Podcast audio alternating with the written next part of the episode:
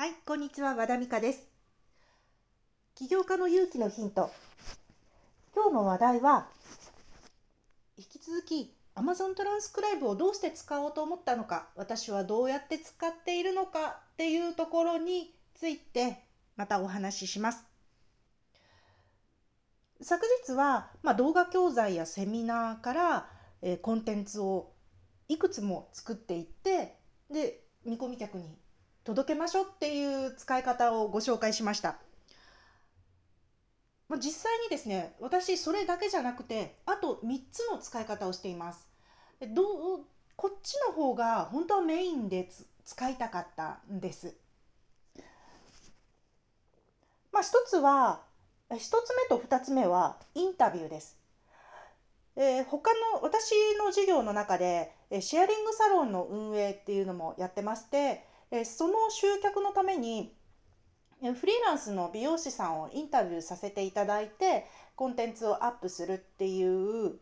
まあこれもコンテンツマーケティングの一環なんですけれどもそういう記事を書いてフリーランスの美容師っていうふうにキーワードで引っかかったら私のインタビュー集が出てくるっていうふうな形にしようと考えて今コンテンツ蓄積しています。でインタビューはまあ、このコロナの騒ぎがあるまではリアルにお会いしてで、まあ、ピンマイクつけさせていただいてお話伺ってたんですけれども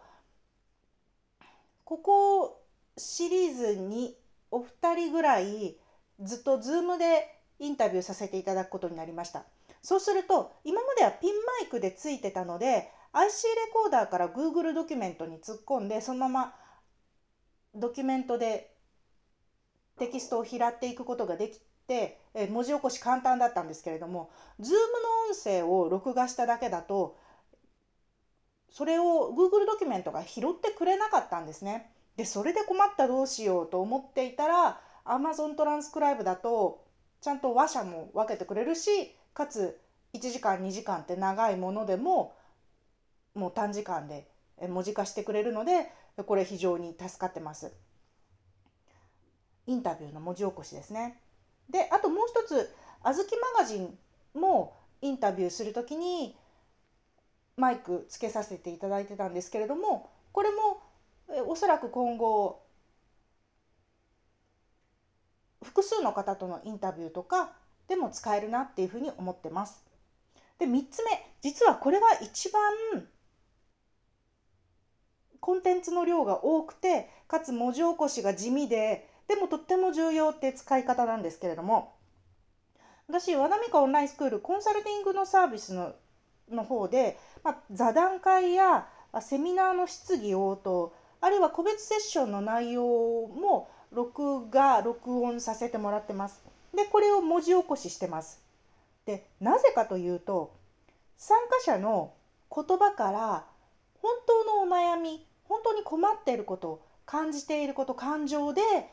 話していることを拾い上げるのにやっぱりキーワードをどうしても見ていかなくちゃいけないんですね。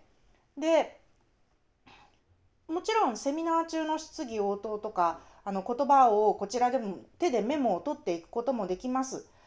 えーセッションの間とかでもこちらでお話伺いながら答えてたりするので内容はもちろん覚えてます。なんですけれども後で見返してあこのキーワード多かったなとかえ座談会の中であこんな言葉が実はこの話題の中で使われるんだっていう新しい発見があるんです。でそうするとそのお悩みとか